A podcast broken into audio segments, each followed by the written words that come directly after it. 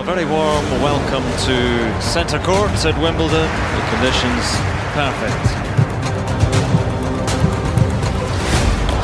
Outrageous.